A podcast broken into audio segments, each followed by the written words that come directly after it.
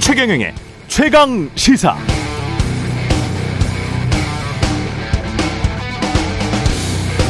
네, 윤석열 정부가 강제 동원 문제, 아, 3자 변제 방식 해법을 제시하고 일본과 셔틀 외교한다. 미국으로부터 국빈 초청받아서 한미 정상회담 한다. 5월에는 일본에서 열리는 G7 회담에 초청받을 것이다. 이렇게 하면서 이 모든 외교적 행사들이 한미일 동맹을 강화하고 우리 국익에 큰 도움이 될 것처럼 언론도 그렇게 이야기를 하고 있습니다만 과연 그렇게 될지는 모르겠습니다. 어제 중국 관영 글로벌 타임즈 황구15의 영문판이죠. 한국이 코드에 가입하면 그게 과연 한국의 안보에 도움이 될까? 이렇게 의문을 제기했습니다. 쿼드 가입은 주권국인 한국이 알아서 할 일이지만 그럼으로써 사드 배치에서 중국 안보를 위협하면 중국도 가만히 있지 않을 것이다. 라는 사실상 엄포를 놓고 있습니다. 그러면서 한국 경제가 중국에 크게 의존하고 있다는 점도 지적했습니다. 마지막 문장에는 쿼드에 이미 가입한 인도도 미국의 전략에 이용당하지 않으려고 노력하는데 한국도 장기판의 졸처럼 미국에게 이용당하지 말라고 충고했습니다. 읽으면서 기분이 좋지는 않았습니다만 국제 현실은 냉엄하죠. 다면적입니다. 한미일 동맹 좋습니다. 바람직합니다. 거기에 동의하지 않을 국민은 많지 않을 것 같고요. 그러나 우리 국익에 결정적 해가 되지 않는 선에서의 한미일 동맹이어야 합니다. 미국과 한국의 국익은 당연합니다만은 각각 다를 수 있습니다. 윤석열 대통령이 지혜를 발휘해 줄 것이라 믿습니다. 무엇보다 취임 직후 미국 바이든 대통령이 준 선물 편말의 문구대로 모든 책임은 윤석열 대통령에게 있습니다.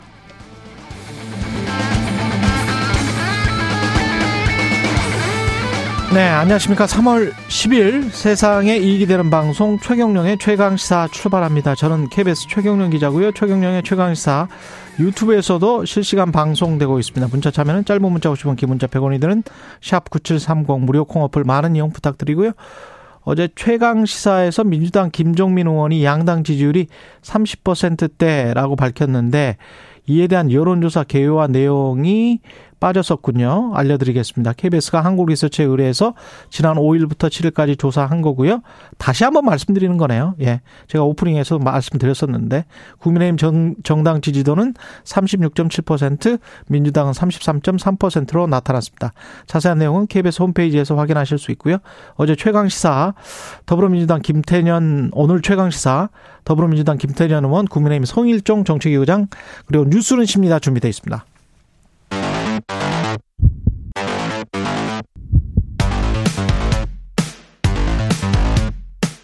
오늘 아침 가장 뜨거운 뉴스 뉴스 언박싱 자 뉴스 언박싱 시작해 보겠습니다. 오늘은 확장판입니다. 민동기 기자 김민하 평론가 나와 있습니다. 안녕하십니까? 안녕하십니까? 예, 36분의 날씨 교통 정보 있는데요. 그 안에 두 개는 하는 게 목표입니다. 예, 한 개로 끝나면 안 됩니다. 예, 두 개는 해야 됩니다. 예, 윤석열 대통령이 16일에 방일 하기로 했네요. 1박 2일간 일본을 방문을 하기로 했습니다. 아, 윤 대통령의 방일 형식은 실무 방문이 될 것이다. 네. 이제 일본 정부가 이렇게 설명을 하고 있고요. 이번 방일에는 김건희 여사도 동행을 합니다. 일단 회담에서 뭘 얘기할 것인가 이게 핵심 아니겠습니까? 언론의 보도를 종합을 해보면 한국에 대한 일본의 반도체 소재 수출 규제 그리고 이른바 화이트리스트 배제 조치 해제와 함께 현재 그 지소미아 종료 철회 문제 있지 않습니까? 이거 이런 문제 등이 이제 다뤄질 것으로 예상이 되고 있습니다. 관련해서 일본 요미우리 신문이 어제 보도한 내용이 있는데요. 한국 정부 관계자 말을 인용을 해서 윤석열 정권은 지소미아 정상화를 표명할 방침을 굳혔다 이렇게 보도를 하고 있습니다. 이번 방일 일정이 아, 한국 정부가 강제동원 배상안을 발표한 지 3일 만에 공식적으로 발표가 됐거든요. 음. 아, 굉장히 빠르게 일단 발표가 됐기 때문에 이번 방일 일정에서 일본 측이 정부의 강제동원 해법에 호응하는 조치를 만약에 내놓지 않을 경우에는 윤 대통령의 국내 정치적 부담이 가중이 될 수밖에 없다. 일부 언론들이 이렇게 우려를 전하고 있고요. 왜냐하면 강제동원 배상안을 방위를 위한 다리로 활용했다 이런 비판이 불거질 수도 있다 이런 점을 지적을 하고 있습니다. 그러니까 일본 정부가 어, 호응을 해야 됩니다. 어쨌든 이게 지금 윤석열 대통령 입장에서 상당한 부담인 건데 일본 정부가 어떻게 보면은 좀 고압적인 자세인 것 같아요. 그렇죠. 지금 네. 이게 계속 말씀드리지만 우리가 뭐 이렇게 통 큰 어떤 뭐 합의를 해줬다고 해서 일본이 아 그럼 우리도 호응하겠습니다. 이게 잘 안 되거든요. 음. 어제 SBS 보도를 제가 봤는데 어, 이 일본에서 이제 자민당 외교분과 회의를 열었답니다. 그 외교분과 음. 회의라는 게 그 일본 자민당에서 그래도 외교에서 좀 한가닥 하는 사람들이 모여 있는 그런 회의 아니겠습니까? 예, 외교분과 그렇겠죠? 회의면. 예. 근데 여기에 이제 일본 정부 측에서는 외무성 차관급 인사 그리고 이 한일 강제동원 문제에 대해서 협의하고 있는 실무 책임자 그리고 이 경제산업성 한국 담당 간부 이렇게 참석을 해서 음. 일종의 당정 협의 비슷하게 이제 진행을 한 건데 이 자리에서 자민당 의원들이 굉장히 반발했다는 거예요. 그 우리 입장에서는 아주 많은 양보를 한 건데 뭘 반발을 해요? 예, 이 사람들 반발을 막 합니다. 뭐냐면 네. 일단 어 이게 우리는 강제동원이라고 표현하지 않습니까? 강제징용이라고 표현하지 않습니까? 예, 강제동원, 그, 강제징용. 그 예. 나라에서는 이제 징용공이라고 표현을 합니다. 징용공. 그러니까 사실 예. 이거 징용공 문제라고 표현을 해요. 음. 근데 징용공이라는 표현도 인정이 안 된다. 왜냐하면 징용, 도안 돼요. 그렇죠. 징용이라는 단어에 강제 노동의 의미가 담겨져 있기 때문에 그럼 이걸 자발공 이래야 돼? 그러니까 이 사람들은 이런 표현을 합니다. 조선반도 네. 출신 노동자 문제라고 표현을 합니다. 그래 그래서 이 표현이 싫다는 거고 그게 이제 객관적 표현이다. 그들의 입장에서는 음. 그리고 네. 자기들은 강제로 동원한 적도 없고 무슨 뭐 임금을 제대로 안 준 적도 없고 이런 주장이에요 지금. 그리고 그렇죠. 미쯔비시 담당자 과거의 담당자들 할아버지들도 그렇게 막 이야기하더라고요. 그렇죠. NHK에서. 네. 그리고 이제 지금 결국 제3자 변제라는 거는 일본 기업이 이 피해자들에게 줄 게 있는데 음. 우리 정부가 대신 어쨌든 해결을 하고 음. 일본 기업으로부터 받아낸다라는 개념이 원론적으로는 이 개념이지 않습니까? 그렇죠. 근데 네. 일본 기업이 낼 돈이 있다라는 것 자체를 인정을 안 한다. 그러니까 대신 배상하는 것도 그렇기 때문에 그 개념 자체가 싫다. 그렇죠. 그 어불성설이다. 그리고 이런 문제에 대해서 그리고 지금 지소미아 종료 말씀하셨잖아요. 이 지소미아 종료 문제는 우리가 이제 어 수출 규제에 대항해서 이제 내놓은 조치지 않습니까? 그 사실 수출 규제하고 같이 풀어야 되는 건데 근데 사실 순서로 얘기하면은 수출 규제를 우리의 이제 강제징용 배상 판결에 대한 보복 조치로서 이제 한 것이기 때문에 순서대로 가면은 강제징용 배상 판결 문제에 대한 해법이 나오면 수출 규제도 풀고 수출 규제가 풀리면 지소미아 종료도 되고 이렇게 가야 되잖아요. 근데 지소미아 종료는 좋은데 수출 관리는 또 별개다라고 지금 주장을 하고 있어요. 그래서 이 수출 규제와 관련돼서는 한국이 수출 관리를 제대로 하고 있는지 우리가 실효성을 평가한 다음에 얘기하겠다. 이렇게 얘기를 한다는 거니까. 한국이 수출 관리를 제대로 하고 있는지? 왜냐하면 이게 보복 조치로 한 것은 분명하지만 또 표면적으로는 네. 우리가 이제 수출 관리를 제대로 이제 하지 않고 있다라는 의심에서 수출 규제를 했다라고 지금 명분상 주장을 하니 일본은 음. 그 명분에 따라서 수출 관리를 실효적으로 하고 있는지를 평가하겠다는 거예요. 그러니까 하나도 안 내놓을 얘기를 자기들끼리 하고 있기 때문에 그렇게 가면은 우리 윤석열 정부가 이렇게 큰 어쨌든 부담을 지고 내놓은 안이 실효성을 갖겠습니까? 그러니까는 이런 부분에 있어서도 일본 정부가 호응을 해야 되는데 그 성과가 과연 나올 것인지 지켜봐야 되고 그리고 이제 일본 정부가 호응하는 것도 중요하지만 윤석열 정부가 일본의 성과를 이끌어낸과 이 일본의 호응을 이끌어낸과 동시에 피해자들을 또 이 설득을 해야 되는 거지 않습니까? 그분들이 납득할 수 있는 방식으로 예. 그것도 잘 될 것이냐 그런 문제에 이 성패가 달렸는데 어쨌든 갈 길이 쉬워 보이지가 않습니다. 우리는 다 내주고 지소미아 정상화 같은 경우도 일본 요미리 신문이 윤석열 정권은 지소미아 정상화를 표명할 방침을 굳혔다라고 한국 정부 관계자의 말을 인용해서 보도하는 게 그러니까 일본 정부가 뭐 그렇게 기대한다는 게 아니고요. 그냥 우리 정부 관계자 말을 인용해서 보도한 내용입니다. 그 우리는 아직 확인 못 해주는 거 아니에요? 그렇죠. 여기에 관해서. 네. 그리고 지소미아로 혜택을 보는 거는 우리가 아니에요. 그렇죠. 그 일본이지. 그렇죠. 그리고 지소미아가 네. 지금 그러면 지소미아가 실종됐느냐, 음. 지소미아가 없느냐 있습니다. 우리가 종료를 통보했는데 예. 조건부 종료 통보한 거고 지금 그러면 없어졌냐? 지금 작동을 하고 있습니다. 그러니까는 이 지소미아 종료 정상화 이 어떤 선언을 한다는 것은 지소미아는 그대로 있는데 이 우리가 종료 통보를 한 거에 대해서 미안하다라고 하는 게 사실은 정상화 표명이에요. 그렇죠. 예. 그것은 그런데 그 어쨌든 우리가 해줄 준비가 다 돼 있다라고 얘기하는 건데 거기에 대당하는 조치에 대해서는 일본은 하나도 지금 얘기를 안 하고 있다. 이런 게 상당히 곤란하다는 거죠 우리 입장에서는. 강제 동원 관련해서 어, 미국 암참이 또 중한 주한 미국 상공 회의소입니다. 예. 기부에 동참하겠다 이런 뜻을 밝혔군요. 이게 좀 이상한 그림이 연출이 되고 있는데요. 참 이상합니다. 네. 예. 이 암참은 미국 기업들, 한국에 진출한 미국 기업들의 이익 단체지 않습니까? 주한미국 상공회의소를 이제 암참이라고 하는데 암참의 회장 겸 대표이사가 제임스 김이라는 사람인데 최근에 추경호 부총리 겸 기획재정부 장관 초청 간담회에서 이런 얘기를 했다는 겁니다. 암참이 동참을 하겠다. 그러면서 무슨 얘기를 하냐면 한미일 삼국 파트너십은 지역의 평화와 번영을 위한 열쇠다. 그래서 암참을 대표해서 중요한 관계를 진전시킨 한국 정부에 감사드린다. 이렇게 얘기를 하면서 이번 기부에 동참하겠다는 뜻을 공식적으로 일단 밝혔거든요. 음. 근데 이게 좀 이상한 게 어, 지금 정부안 발표 이후에 우리 국내 기업들 가운데 명확하게 어, 참여하겠다 기부에 이렇게 밝힌 기업은 아직은 없습니다. 포스코 검토하겠다. 포스코는 네. 적극 검토. KTNG 같은 경우에는 성실히 협조하겠다. 하나은행 같은 경우에는 법률적 검토를 진행을 하고 있다. 뭐 이 정도거든요. 예. 근데 암참은 우리가 그 기부에 참여할게 이렇게 지금 나온 겁니다. 그래서 정부 관계자 얘기는 일단 정부와 조율한 게 아니다. 암참이 여러 상황을 판단해서 자체적으로 결정한 부분이다 이렇게 얘기를 했는데 암참이 이렇게 공개적으로 참여하겠다고 밝힌 이유 이거에 대해서도 한번 생각해 볼 여지는 있는 것 같습니다. 음. 그러니까 일단 첫째적으로 외교 안보적으로 이제 미국의 입장에서 이 한미일이 어쨌든 힘을 합쳐가지고 어, 발을 맞춰서 가는 게 좋다고 생각하니까 이런 움직임도 첫째 있는 것일 테고 두 번째로 말씀하신 것 중에 국내 기업들이 여러 검토가 필요하다고 하는 거는 이 기업들이 이 재단에 돈을 내면 기금 출연을 하면 배임이 될 수 있어요. 그렇죠. 그렇죠. 네. 그런 논리가 성립할 수 있어서 자기들한테도 뭔가 이게 이득이 된다는 논리가 서야 되지 않습니까? 그렇죠. 그런 전제에서 보면 여기에 굉장히 다양한 그러니까 여러 뭐 기업들이 돈을 내고 이런 분위기가 조성이 되고 여기에 돈 내는 것이 어쨌든 이런 기업들에게도 간접적으로나마 이런 관계들 속에서 이익이 된다라는 개념이 좀 서야 음. 이 기업들도 국내 기업들도 이렇게 좀 가볍게 몸이 좀 가벼워진 상태로 기금 출연을 할 수 있는 것이기 때문에 아마 암찬이 그런 어떤 정도의 간접적인 역할이나 이런 것들을 기대하는 분위기가 있는 것 같아요. 그래서 그런 어떤 이 중간에 어떤 그런 역할을 할 수 있는 역할을 자임하는 것처럼 보이기도 하는데 그런데 그런 것들이 또 성공적으로 될 것이냐 여부는 결국은 이 기금 참여의 어떤 과정에서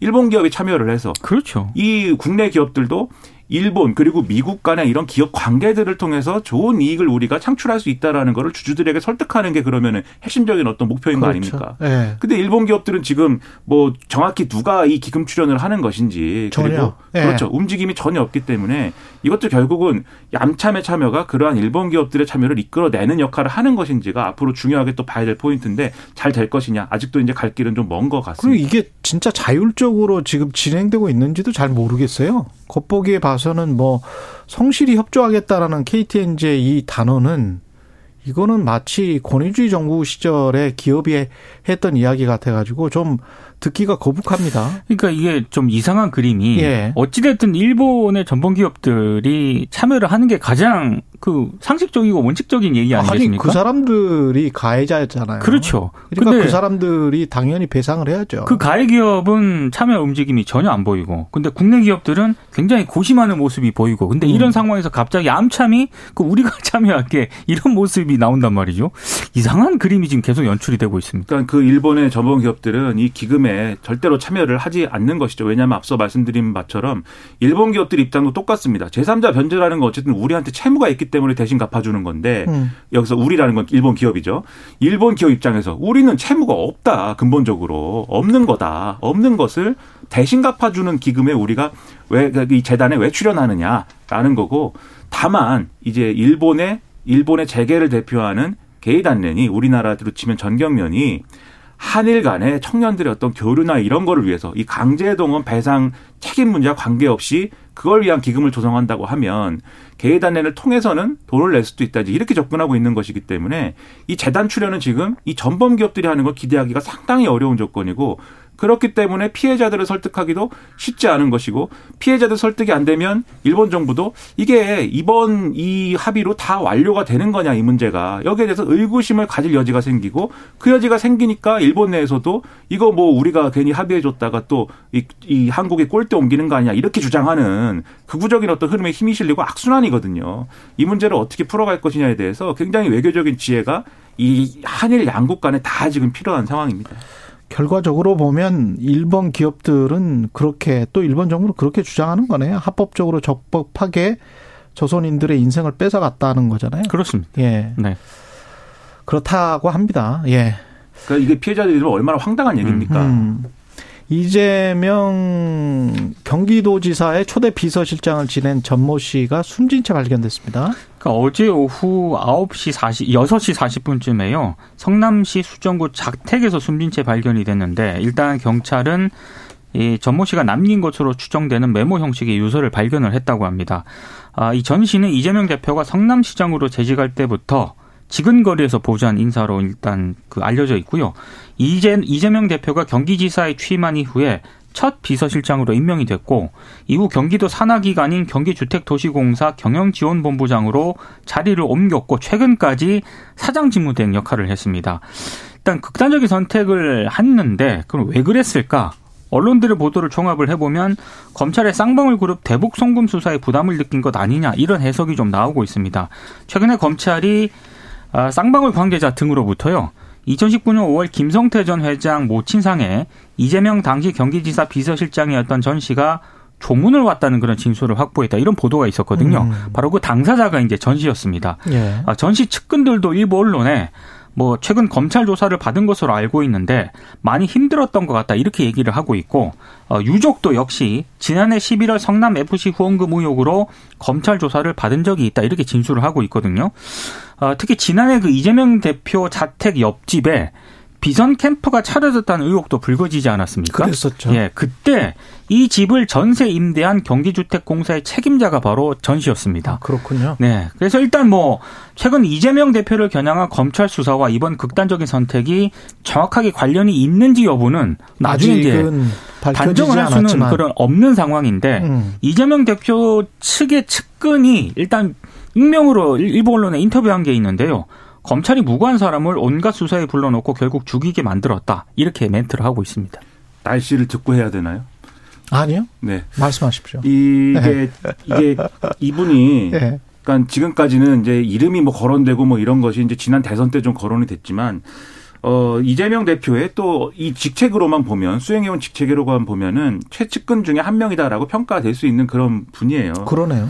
성남시장 시절부터 어쨌든 가까이 지근거리에서 음. 여러 가지 일을 한 것이기 때문에 지금 쭉 말씀해 주셨지만 이재명 대표가 받고 있는 여러 가지 의혹 있지 않습니까? 대장동 의혹부터 시작해서 지금 최근에 이제 쌍방울 그룹 문제까지 사실 이분이 다 어떤 역할을 했다든지 음. 어떤 조사를 받을 수 있다든지 이런 어, 이런 어떤 이 선 조사 이 수사 선상에 오를 만한 인물이거든요. 그렇다고 하면 이 인물이 받아야 될 어떤 뭐랄까 압박이라든가 그런 거에 무게감 이런 것들이 상당했을 것이기 때문에 그래서 이제 이런 극단적 선택이 이어진 것이 아니냐라고 추정은 됩니다. 다만 이제 그런 것들이 실제로 그러면 그런 것이냐는 지금 경찰이나 이 수사를 통해서 좀 규명을 해야 되는 거고 그것이 이루어지기 전에 이분의 죽음을 너무 이렇게 뭐 어떤 정치적으로 해석을 한다든지 그렇죠. 그런 것들도 이분 유족들이나 이게 상처가 되는 일이거든요. 근데 벌써 이제 언론은 좀 앞서 나가는 것 같아요. 오늘 보니까 보도가 다 이재명 대표 측근 뭐 이 다섯 명째 사망 뭐 이렇게 다 써가지고 뭐 하는데 그 각각의 사망의 원인들은 다 다른 것이고 그럼요. 그런 것들을 다 묶어가지고 이제 평가하는 것도 언론이 이제 이 일반화, 죽음을 심하게 일반화시키는 거죠. 그렇죠. 네. 예의가 아닌 것이기 때문에 일단은 좀 수사 결과나 음. 이런 것들을 지켜보고 빨리 수사가 진행이 돼야 되겠다 이런 생각이 좀 듭니다. 네, 날씨 교통 정보 듣고 뉴스 언박싱 다시 시작하겠습니다. 오늘 하루 이슈의 중심. 당신의 아침을 책임지는 직격 인터뷰. 여러분은 지금 KBS 일라디오 최경영의 최강 시사와 함께하고 계십니다. 네, 김기현 국민의힘 대표가 취임 일성으로 당정 일체 그 당내 화합을 강조를 했습니다. 뉴스 언박싱 다시 시작하겠습니다. 어제 이제 그 최고위원들하고 함께 국립 서울현충원 참배로 취임 첫날 행보를 시작을 했거든요. 어, 자신이 주재한 첫 회의에서 윤석열 대통령의 국정 기조를 적극 뒷받침하겠다 이런 점을 음. 강조를 했습니다. 어, 여기에 대해서 이제 대통령실은 친윤 지도부와 소통 강화 방침을 밝혔고 이진복 그 대통령실 정무수석이 국회를 찾아서 어, 김기현 대표를 접견한 뒤에 당이 안정화되고 정상적으로 일, 할수 있어서 대통령 국정 업무와 당이 해야 할 정치적인 것들을 잘 논의할 수 있을 것 같다. 이렇게 얘기를 했습니다. 분위기가 굉장히 어제 뭐 좋긴 했는데요. 뭐 대통령하고 집권 여당 대표 사이에 정례 회동 신설 방안도 일단 거론이 됐고 이진복 수석 같은 경우에는 할 수 있으면 하면 좋다 이렇게도 지금 얘기를 하고 있거든요. 어, 특히 이제 김기현 대표가 어제 계속 당내 탕평을 강조를 하면서 사무총장직과 같은 당직 인사는 13일까지 마무리를 하겠다. 그러니까 대표는 탕평을 강조를 했는데 예. 어제 그 신임 최고위원들 있지 않습니까? 김재원 수석 최고위원. 뭐 김재원 수석 최고위원을 비롯해서 조수진 최고위원을 비롯한 이런 최고위원들 같은 경우에는 음. 라디오 인터뷰를 많이 했는데 예. 뭐 조수진 최고위원 같은 경우에는 이준석 전 대표에 대해서 반성과 성찰을 하는 게 먼저다. 상당히 좀 날을 세우고 있거든요. 그러니까 대표는 탕평을 얘기하고 있습니다만 최고위원들 같은 경우에는 이른바 이준석계를 어제 하루 종일 라디오 인터뷰에 나와서 좀 비판을 하더라고요. 엇박자를 보이고 있는 것 같습니다. 음. 일단 정례 회동 그리고 이 문제에 대해서 보도를 보니까 대통령실에서 이 이진복 정무석 통해서 이렇게 메시지를 전달했다는 거예요. 일부 보도에 의하면. 매주는 좀 부담스러우니까 2주에 한 번으로 하자 정례 회동을 대통령과 당 대표가 그렇죠. 음. 그러니까 2주에 한 번 당 대표가 대통령을 만나서 음.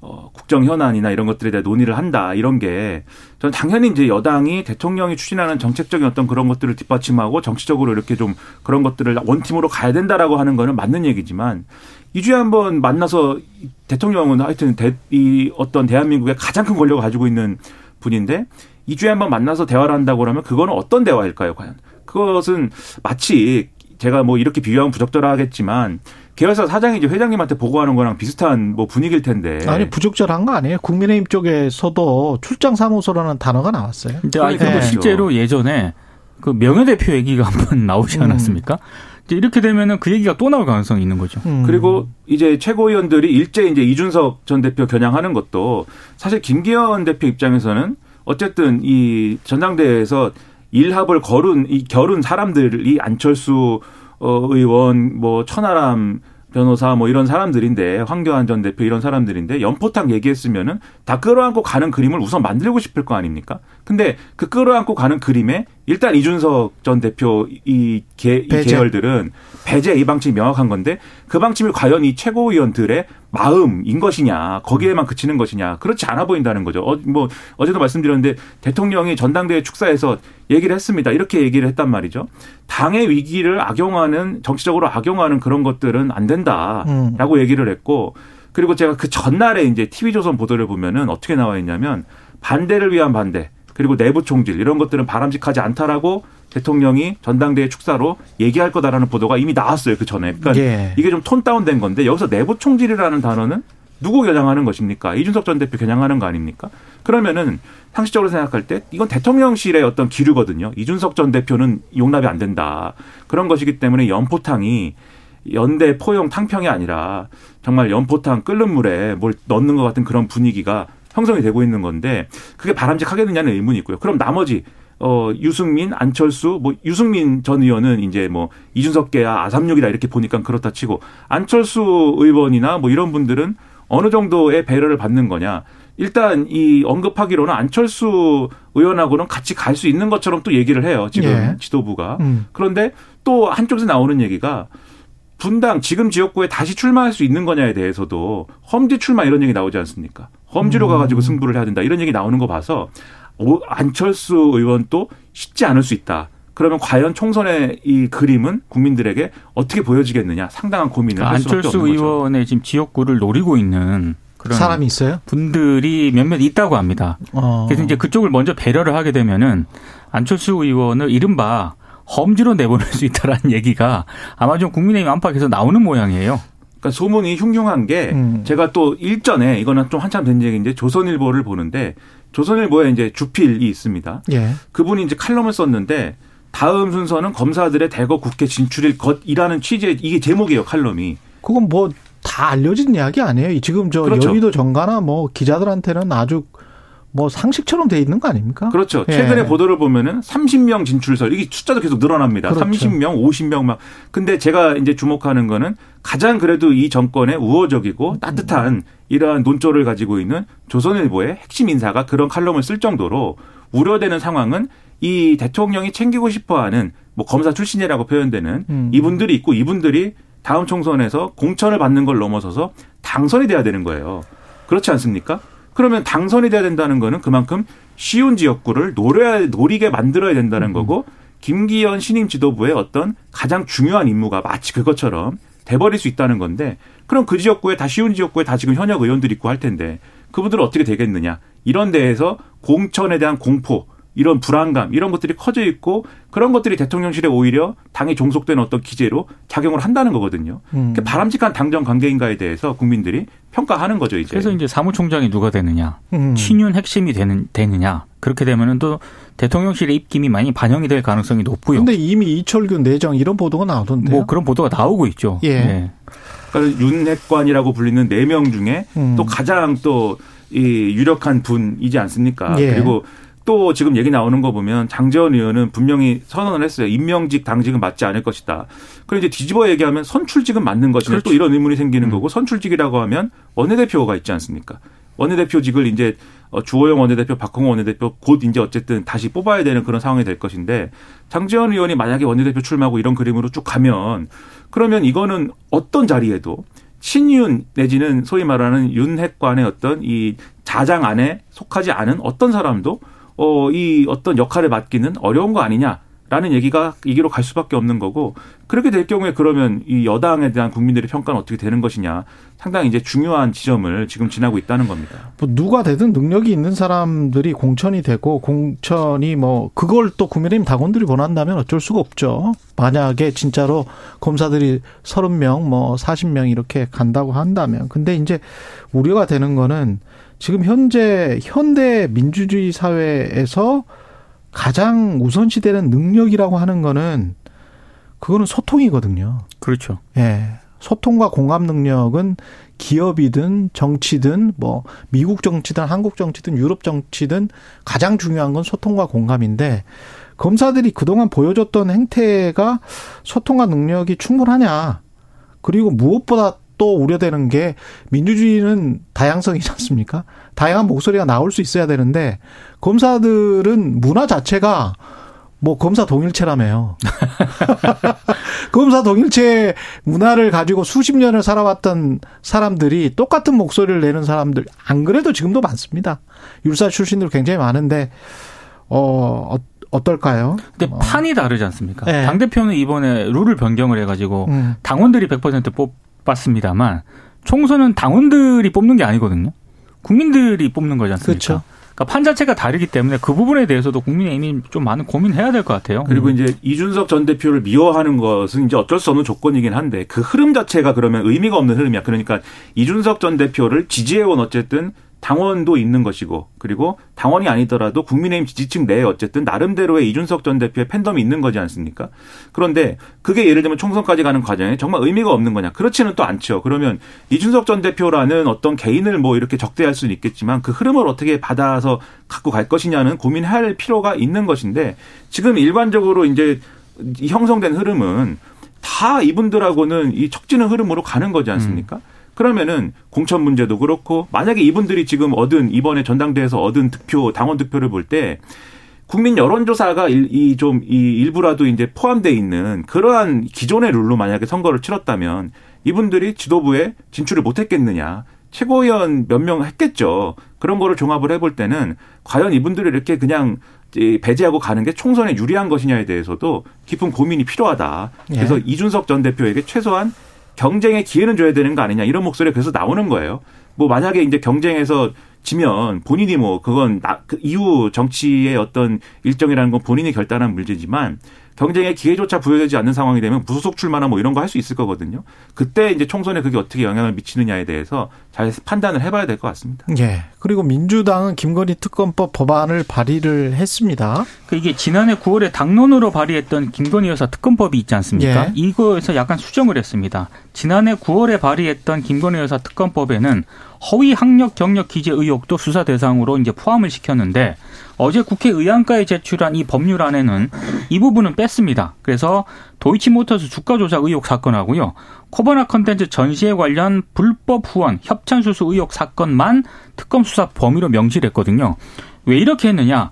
지금 정의당과의 공조를 해야 되지 않습니까? 공조를 위해서 허위 경력 기재 의혹은 일단 제외를 했다. 이렇게 지금 설명을 하고 있는데 일단 정의당은 기존 입장에서 아직은 그 기존 입장을 계속 유지를 하고 있습니다. 도이치모터스 주가 조작 의혹 원포인트로 김건희 여사 특검을 추진하자 이런 입장인데 어, 민주당과의 이 공조가 어찌됐든 이번 달 안에 일단 결론을 내야 되거든요. 예, 요거는 조금 지켜볼 필요가 있는 것 같습니다. 음.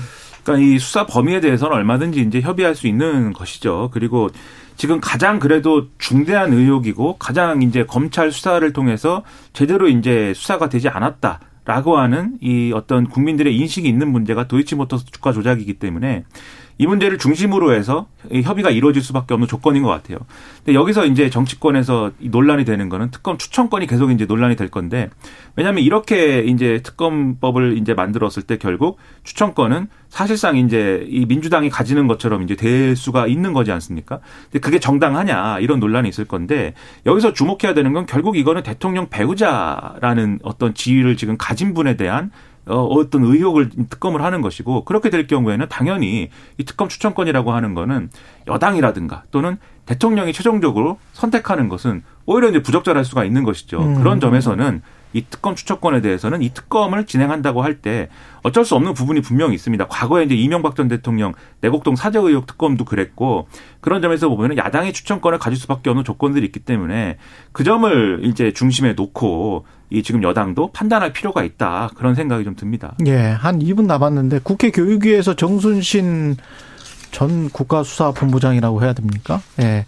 변호사의 학폭 현안 질의가 있었습니다. 어제 이제 있었는데요. 이 정순신 변호사 아들 정모 씨 있지 않습니까? 학교 폭력 조치 사항 기록이 고등학교 졸업을 앞두고 학생 기록부에서 삭제가 됐다라고 합니다. 서울 반포고등학교 교장이 어제 국회 교육위원회 출석을 했는데 어, 정 씨의 학교 폭력 기록은 심의위원 9명 전원 찬성으로 삭제됐다라고 일단 밝혔고요. 그래서 이게 뭐 이걸 두고 이제 상당히 좀 논란도 제기가 됐었고 그리고 최초 강제 전학 조치 있지 않습니까? 이것도 좀 늦어졌는데 상당히 좀 도마에 올랐습니다. 어제 민족사관고 교장도 나왔는데 법적 분쟁 중이었기 때문에 바로 전학 조치를 시행하지 못했다 이렇게 얘기를 했고요. 또 어제 이제 언론들의 주목을 받았던 게 그 아들 정 씨가 경향신문을 보는 학생한테는 빨갱이, 조선일보를 보는 학생한테는 적폐라고 했다는 그런 내용이 확인이 됐다. 어, 이걸 이제 알고 있었느냐라고 교장한테 물었는데 예. 민사고 교장이 그런 용어를 쓰는 건 아이들의 자유이기 때문에 문제의식을 갖고 있지 않다 이렇게 답을 했습니다. 이런 것을 교육을 통해서 이러한 용어를 쓰고 이렇게 편을 가르는 것이 부적절하다는 것을 교육을 하는 것이 그러니까요. 교육기관 아닙니까? 예. 그래서 이런 입장이 잘 이해가 안 되고 음, 그리고 빨갱이 같은 경우는 혐오 발언으로 법원 판례도 나온 아, 적이 그럼요. 있는데요. 네. 그렇죠. 네. 이게 아주 문제인 것 같고 그리고 이 학교가 전반적으로 이제 어떤 교육적인 목적이었던 것이 교육적인 어떤 목적을 가지고 있었던 것인지 상당히 의문입니다. 그 학교 폭력에 대해서도 그렇고 이 학교 폭력의 어떤 그 기록이 삭제됐다는 것도 이때 이 시기에 잠시 그게 어떤 규정상의 문제로 가능했던 건데 그것도 조건부로 가능했던 거거든요. 그렇죠. 이 학교 폭력의 어떤 이런 것들이 치유가 되고 그런 것들이 인정이 돼야 이것을 이제 결정할 수 있는 문제인데 전혀 아무런 치유도 없고 오히려 이 조항을 이제 어떻게 찾아내 가지고 빨리 적용하자 이렇게 하고 된 거 아닙니까? 문제입니다 이런 게. 지금까지 민동기 기자 김민아 평론가였습니다. 고맙습니다. 고맙습니다. 고맙습니다. 네.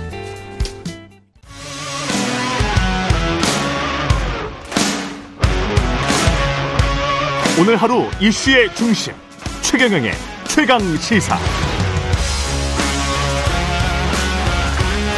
네, 이재명 민주당 대표를 둘러싼 내용 위기의 민생 경제 미국의 반도체법 어, 보조금 조건 참으로 답답하고 복잡하고 어려운 문제들 그리고 우리 수출, 중국 수출도 지금 아주 안 좋습니다. 이 문제들을 어떻게 풀어가야 할지 민주당 민생경제위기 대책위원회 위원장입니다.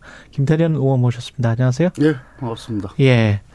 첫 질문이 요새 이제 당 분위기 묻는 건데 분위기 안 좋습니까? 그 어쨌든 뭐 당이 내상을 입은 건 사실이니까요. 네. 어 다들 걱정도 있고 또 음. 우려도 많이 있습니다만은 어 그래도 오히려 또 의원들 간에는 활발한 또 토론이 이루어지고 있습니다. 예. 어, 그 이 결과를 어떻게 봐야 되며 음. 또 어떻게 극복할 것인지에 대한 음. 어 아주 에, 솔직하고 결과라는 거는 체포동의안 표결 결과. 결과 결과. 그, 예. 그, 그 질문 아니세요? 예, 그 질문입니다. 예. 그리고 사실은 그 이후에 나온 지금 저 흐름, 여론조사의 흐름 자체가 민주당 이 점점 불리해지고 있는 것, 총선에서 불리해지고 있다 이렇게 느끼십니까? KBS 여론조사도 예. 제가 봤는데 예.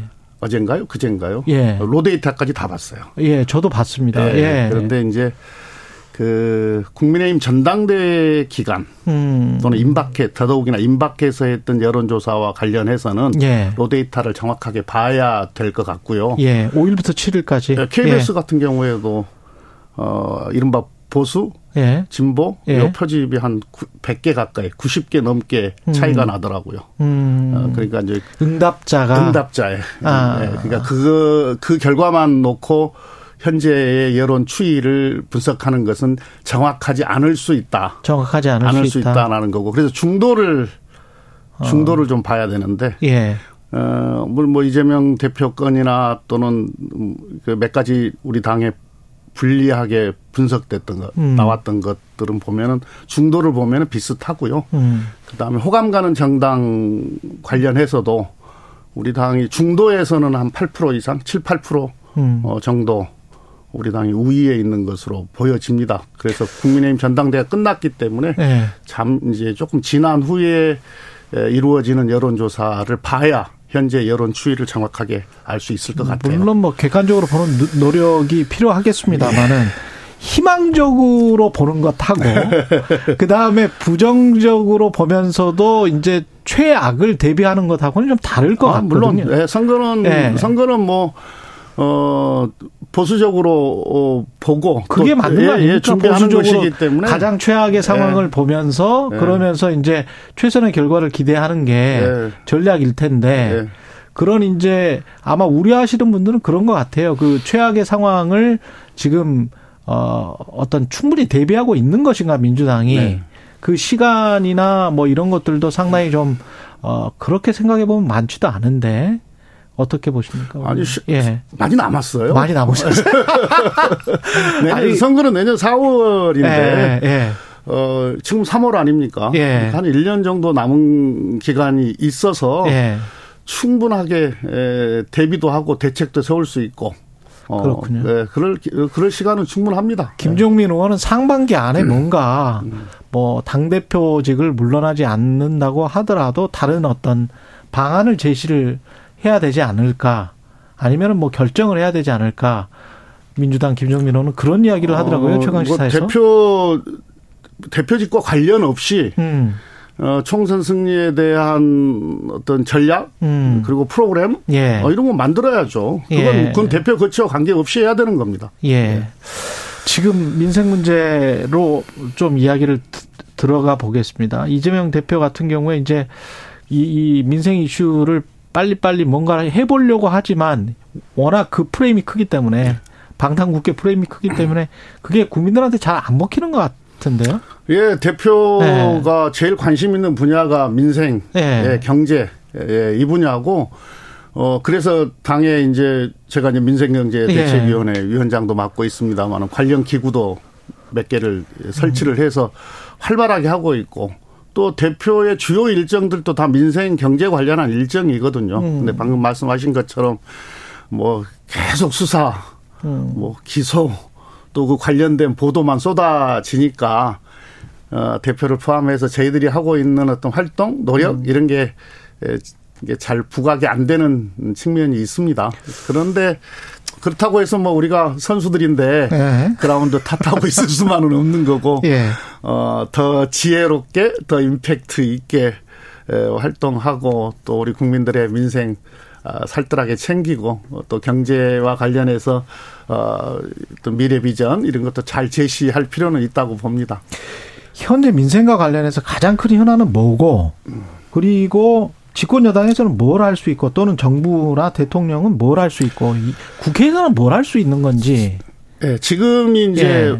복합 위기라고 하지 않습니까? 예. 어떤 전문가들의 분석에 의하면은 과거에 우리가 겪었던 위기들, IMF 경제 위기, 그 다음에 이명박 정부 때 있었던 금융 위기보다도 훨씬 더 복잡하고 어, 또 예측하기 힘든 위기가 올 것이다. 이런 진단들이 많이 있습니다. 네. 아, 그만큼 더 정부가 긴장감을 가지고 더, 어, 뭐랄까, 신속하게, 더 과감하게 대책을 세울 필요가 있는데, 제일 현재 큰 문제는 지난 1년간을 이게 평가를 해보면은 경제 리더십이 없어요. 경제 리더십이 예, 없다? 예, 작동하지는 않습니다. 경제 예. 리더십이. 뭐 몇 가지 사례를 될 수도 있습니다만은 어 지난번 작년에 예산 심사를 할 때 보니까 어 지금 막 그 대통령이 막 난리를 뒤에 난리를 쳤던 반도체 네. 이 세액공제, 투자 세액공제와 음. 관련해서도 당시 우리 당은 두 자리 숫자의 세액공제를 주장을 했었거든요. 관련 법도 냈었고. 네. 그런데 대통령 그때 정부는 8% 안을 냈었어요. 아. 그 8%는 충분하다고 자기들이 강변을 했어요. 아, 이미 있으니까 R&D 공제나 이런 게 있으니까. 예, 예 8%면은 아주 충분하다. 예. 근데 나흘 만에 법 통과되고 나흘 만에 대통령이 예. 부족하다. 그러면서도 야당 탓을 했습니다. 정부 간에도 지금 뭔가 이렇게 정부와 조율, 대통령실도 예, 조율이 소통도 안, 안, 되고 야당은 원래 두 자리 숫자를 예, 주장을 했었는데 예, 조율도 안 되고 그, 런 거거든요. 음. 이런 걸로 봤을 때 그다음 뭐 많아요 그런 게 뭐 김진태 발 레고랜드 예. 그 사태가 터져서 시장에서는 이미 신용 경색이 오고 있다고 아우성이고 음. 그런데 한 달간을 협의를 했거든요. 저희들이 상임위 하면서 이 문제 심각하다. 라고 이야기하니까 그때서야 뭐 부랴부랴. 경제 리더십이 제일 문제고요. 예. 이렇게 위기 때는 이제 제일 어려운 사람들 또는 어려운 기업들이 아프게 오지 않습니까? 그렇죠. 더, 더 아프잖아요. 예. 그래서 이, 그, 이 중소기업들, 이게 생, 살아날 수 있는 중소기업들 음. 챙기는 문제, 그 다음에 어, 소상공인 자영업자들, 그다음에 취약계층들, 금융 음. 취약계층까지 포함해서 이게 어떻게 잘 해야 될 것이냐. 이게 재정 전략 잘 세워야 됩니다. 이건 재정 전략으로밖에 해결이 안 되는 그렇죠. 거니까요. 네. 그 다음에 이제 또 하나는 미래 먹거리와 관련해서 첨단 전략 산업과 관련해서 어떻게 투자를 해서 육성할 것이냐. 이건 리스크가 크기 때문에 정부가 선도해서 투자하고 이끌어가지 않으면 안 되는 거거든요. 음. 그 다음에 지금 이제 지난 정부 때, 지난 정부 기간 동안에 아주 활성화 시켜놨던 벤처 투자. 지금 많이 축소가 됐어요. 지금 벤처 기업들이 투자 자금이 없어가지고 아주 아우성입니다. 이 벤처, 예. 벤처 투자와 관련해서 시장에 금융이 돌아갈 수 있도록 정부가 예산도 이렇게 지원 예산도 늘려주고 음. 이끌어가는 거 이게 필요한 건데 지금 재정 전략과 관련해서 취약계층 보호하는 문제랄지 어떤 미래 산업 첨단 미래 산업 육성하는 문제 그다음에 벤처 투자 이 다 지금 잘 작동이 되지 않고 있습니다. 부동산과 관련해서는 어떻게 생각을 하십니까? 부동산은 이제 지금 대세 하락기 아닙니까? 예. 정책이 잘 먹히질 않아요. 대세 근데 큰 흐름에서 대세 상승기나 대세 하, 예. 대출 같은 경우도 규제 완화를 하고 그래도 조금 좀 집을 좀 사줬으면 하는 눈치로 지금 정부 정책이 계속 가고 있잖아요. 네. 이거는 맞는 겁니까? 어쩔 수 없는 겁니까? 어떻게 아닙니다. 보십니까? 그러니까 규제를 좀 이렇게 완화시켜 줘야 될 내용도 좀 있고요. 예. 근데 규제를 지금처럼 다 풀어버리면 예를 들면 음. 다주택자가 투기성으로 집을 매집하게 하는 것. 예. 이건 옳지 않은 정책이거든요. 음. 경제 철학으로도 옳지 않고 이후에 큰 부담이 될 겁니다. 그러니까 이제 이 부동산이라고 하는 건 흐름이 있잖아요. 이 금리하고 연동이 되는데 언젠가는 금리가 언제까지 이렇게 올라가지는 않을 거 아닙니까? 그렇겠죠. 내려갈 때가 있을 텐데. 그렇죠. 이럴, 이럴 때 지금 규제를 다 풀어놔 버렸기 때문에 그때 이제 투기 자본, 투기성 음. 이 매집 현상이 일어나게 됐을 경우에 어떤 정책도 또 그때는 막히, 먹히지 않게 되거든요. 그러면 좀 풀 거를 너무 빨리 풀었다? 네, 그렇습니다. 그리고 중소건설사 아까 그 제한적으로 어떤 뭐 망해야 될 기업들은 어쩔 수 없이 지금 상황에서는 망해야 되는 겁니까? 어떻게 해야 뭐 되는 표현이 좀 그렇습니다만 예. 좀비 이른바 좀비 기업들 예. 예. 도저히 뭐 생존 가능성이 없는 기업들까지 다 안고 갈 수는 없는 거거든요. 그런 네. 근데 이제 정부 입장에서는 민주당도 정부를 어 집권 여당이었을 때는 비슷한 입장이었을 것 같은데 이게 이제 기업이 일부 기업들이 도산하고 그러면은 또 부담으로 정치적 부담으로 다가오니까 그거를 지금 못 끊어주고 있는 것 같다는 그런 생각이 좀 들기는 하거든요. 지금은 정부도 지금은 무대책이죠. 지금은 지금은 네, 네. 금리도 그냥 계속 이렇게 hold 시켜버리고 네, 무대책이죠. 대책 없잖아요. 그러니까 나중에 네. 한꺼번에 이게 어떤 자충수가 돼서 굉장히 힘들어져서 물가는 계속 높은데 미국이랑 그 금리 차가 너무 커져가지고 어쩔 수 없이 힘든 상황에서 더 힘든 상황에서 금리를 인상해야 될 어떤 우려 같은 건 없을까요? 있죠. 그러니까 예. 미국의 금리하고 우리 금리의 격차를 어, 크게 벌려놓고 갈 수는 없거든요. 너무 너무 벌어지면 안 되죠. 그럼요. 네. 그러면은 이제 우리 이제 환율 환율에 문제가 생기고 그렇죠. 환율이 우리가 절하가 됐을 경우에 우리 물가의 부담이 오는 거고 수입 물가가 올라가니까요. 예. 예. 그, 러면 또 우리 또 우리 서민들 국민들 그, 어려움에 처하기 때문에 투자 자금도 많이 예. 그래서 지금 있고. 우리가 금리 인상 요인이 여전히 있어요. 예. 다만 이제 하나 지금 물가가 소, 우리 소비 때문에 지금 생긴 게 아니거든요. 음. 소비 때문에 생긴 게 아니기 때문에 아까 이야기하고 연결이 됩니다마는 어, 소비 특히 그 이 저소득층의 소비 여력들 가처분 소득을 늘려서 소비 여력을 확대하는 문제 이건 재정 정책 이전 소득을 통해서 대책을 만들어야 된다 음. 이 말씀을 드리고 싶습니다. 사회적 안정망을 좀 구축을 해 가면서 시장 경제 원리는 좀 따라가는 그런 대책이 장기적인 어떤 비전이 필요할 것 같은데 특히 장기적 비전 그 점에 있어서 전략이 지금 없다는 거예요. 좀 예, 예, 예. 답답하시다. 예. 반도체 같은 경우는 어떻습니까? 지금 미중 사이에 끼어서 미국이 저렇게 반도체 지원법을 아주 묘하게 내놨는데 어떻게 보세요? 지금 미, 중 기술 패권 이른바 지금 뭐 전쟁 상태인데 그 가운데 지금 우리가 예. 끼어 있는 거 아닙니까? 이럴 때일수록 우리가 국익을 우선하는 외교가 음. 절대로 필요한 거 아닙니까? 지금 예. 미국은 과거에는 고부가 가치 그러니까 뭐 반도체만 하더라도 설계 장비 이런 걸 중심으로 하고 나머지 이 생산은 생산성이 맡겼죠. 높은 나라 저비용 국가에 맡겨 가지고 예. 이제 어떻게 보면 value chain을 만들었던 건데 그 생산 시설까지 다 지금 미국 본토로 어, 본인들이 하겠다. 예, 예, 유치하겠다. 또 예. 옮기겠다. 지금 이런 전략 아니겠습니까? 그러면서 이제 보조금 정책을 펴는 건데 음. IRA도 있었고 예. 반도체 지원법도 있고 근데 그게 우리 기, 우리 기업 도와주려고 하는 게 아니잖아요. 예를 들면 삼성한테 투자를 하라고 하는데 음. 우리 기업 도와주려고 하는 게 아니지 않습니까? 그렇죠. 생산 시설을 미국 본토에다 만들겠다고 하는 거잖아요. 그렇죠. 그래 놓고 지금 이 반도체 지원법 세부 지침이 나왔는데 예를 들면 그 수익의 수익의 네. 75%까지 회수하겠다. 음. 기술 다 들여다보겠다. 그리고 미국 이제 중국에는 10년간 투자 못하게 하는 그런 옵션을 지금 달고 있잖아요. 중국에는 10년간 투자를 못하는? 예, 가드레일 조항 그거 적용해 버리면요. 음.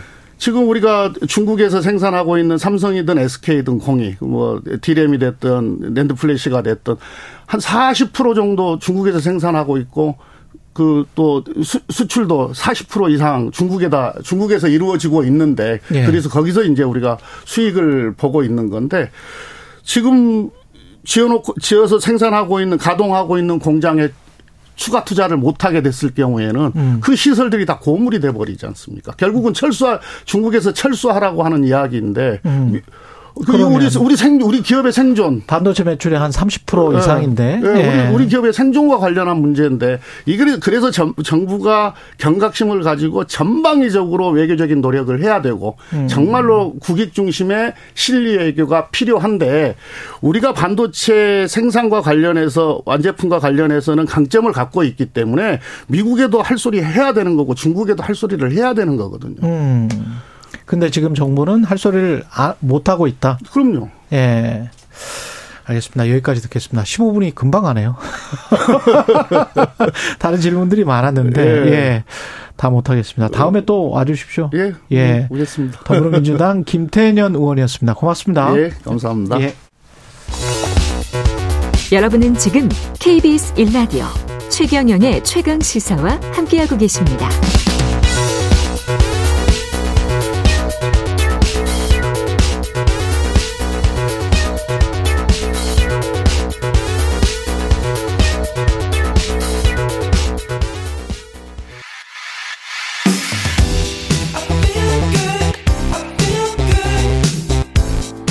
세상에 이익이 되는 방송 최경영의 최강 시사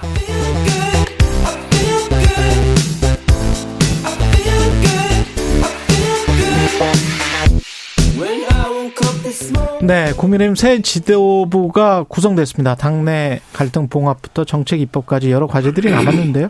관련해서 국민의힘 성일종 정책위 의장 모셨습니다. 안녕하십니까? 네, 안녕하셨습니까? 예. 첫 최고위원회가 열렸는데 분위기는 어땠습니까? 어, 우선 뭐 새 지도부가 이렇게 네. 뜨니까 그동안 윤석열 대통령에 대한 여러 가지 이제 큰 그림들이 완성되는 느낌이죠. 비대위가 음. 정상적인 조직은 아니잖아요. 그렇죠. 네. 그래서 어, 상당히 많은 그 분들의 기대도 크고 또 김기현 대표님께서 잘하실 겁니다. 어. 전에 야당으로서 원내대표 하실 때도 정권 이렇게 만들어내시는데 제일 앞에 서셨, 서셨었고요. 음. 또 윤석열 정부의 성공이 에, 이 반드시 뒷받침이 돼야 됩니다. 당에서. 당에서. 그래서, 예, 예. 그래서 당정 일체라고 그러잖아요. 예. 그래서 윤석열 부의 윤석열 정부의 성공을 위해서 음. 민생부터 제일 먼저 챙기자. 음. 그래서 민생 현장부터 좀 챙기는 여러 가지 당의 그 스케줄을 좀 짜달라고 하는 말씀도 있으셨고 음. 아마 오직 민생으로 매진을 하시게 될 거라고 생각을 합니다. 그렇군요. 전당대회 결과는 친윤계 압승이라고 여론에서는 계속 그런 분석을 하고 있는데 이런 선택을 한 의미는 뭐라고 보세요? 당원들이? 대통령께서 출범하신 지가 1년이 안 됐잖아요. 음. 이제 오늘이지요. 오늘 새벽에 당선자가 1년 전에 확정이 됐던 거지요. 그렇습니다. 예, 예. 그렇죠. 예, 4월 10일. 그리고 5월 10일이 어. 이제 그 취임, 취임. 예. 이제 1, 1, 2주년째 들어가시는 거죠. 음. 1년이 되겠죠. 아직도 예. 이제 10개월 지난 거죠. 그렇습니다. 예, 그렇기 예. 때문에 그 대통령께 일할 수 있는 모든 것을 집중해서 좀 당원들이 도와드려야 되겠다라고 하는 생각 아니었겠습니까? 그래서 전당대의 의미를 저는 그렇게 판단하고 있습니다. 이른바 이준석계가 한 명도 최고위원회에 들어가지 못한 것, 천하용인 이것도 그런 그런 뜻이다. 당원들의 그런 뜻이다. 일단 좀 모아야 되겠다 의지를. 저는 이번에 그 천하용인이라고 하는 분들 몇 면이 아주 우리 당의 자산들이기 때문에 예. 잘 보고 있습니다. 특히 천하람 후보의 3위까지 올라간 것은 대단한 거지요. 음. 특히 당 대표를 지내셨고 총리를 지내셨던 황교안. 황교안 대표보다도 상당히 표 차이가 났어요. 예. 안철수 후보는 대권 후보를 여러 번 나오신 분 음, 아닙니까? 그렇죠. 예. 국민 지지도가 높잖아요. 그럼에도 불구하고 별 차이가 안 났고 3위까지 음. 갔다고 하는 것은 굉장히 중요하고 이번에 무슨 뭐 당원들이 그 일부러 배척하고 이렇게 이렇게 했다고 하기보다는 비교적 국민의 인지도가 높은 사람들 중심으로 많이 좀 됐다 이렇게 보고 어, 있고요. 배척한 게 아니다. 그렇습니다. 예. 예. 그리고 실질적으로 언론에 좀 많이 나와서 활동을 많이 한 분들 중심으로 했던 것들 또한 예. 눈여겨 볼 대목 중의 하나입니다. 근데 지금 저 최고위원 되신 분들 김재원 최고위원이랄지 조수진 최고위원은 뭐 천하용인에 관해서는 이야기를 안 합니다만 이준석 전 대표에 대해서는 상당히 좀 뭐라고 해야 될까요? 비판 일색인 것 같은데 최고위원 되시고 난 다음에 이거는 이준석 전 대표 같은 경우는 좀 당에서 이제 물러나 줬으면 좋겠다 이런 기류가 있는 겁니까 혹시? 물러나 있는데 뭘 더 물러나죠? 아니 나중에 어, 이제 결국은 또 봉천이 날지 뭐 이런 게 있으니까. 당 대표는 예. 당 대표를 하신 분 아닙니까? 예. 또 젊고 예. 그렇기 때문에 비판을 하는 것도 좀 여러 가지 측면에서 음. 당의 대표를 했기 때문에 신중할 필요가 있습니다. 음. 그래서 그런 부분을 좀 어, 신중을 하셔야 된다고 생각을 하고 음. 또 윤석열 정부가 실패를 하면 이준석 대표한테도 기회가 없습니다. 예. 그렇기 때문에 또 이준석 대표도 윤석열 정부의 실패를 바라지는 않아요. 음. 유승민 전 의원도 마찬가지고. 유승민 전 의원의 케이스를 이준석 대표가 좀 봤으면 좋겠어요. 무슨 말씀이냐면 예. 유승민 전 의원께서 어 많은 말씀도 하시고 하는데 음. 어, 유승민 대표는 탄핵할 때 박근혜 대통령에 의해서 공천이 돼서 국회에 들어오신 분이었고 예. 또 박근혜 대통령을 많이 도왔던 분은 아니었습니까? 음. 그런데 어쨌든 정치적인 과정을 거쳐서 끝끝내 박근혜 대통령하고 갈라섰거든요. 음. 박근혜 대통령이 잘못되고 난 다음에 과연 유승민 대, 대표한테 정치에 도움이 됐었는가? 음. 전 그걸 되돌아볼 필요가 있다고 보고 이준석 대표도 그 과정을 되풀이해서는 안 된다고 생각을 합니다. 네, 알겠습니다.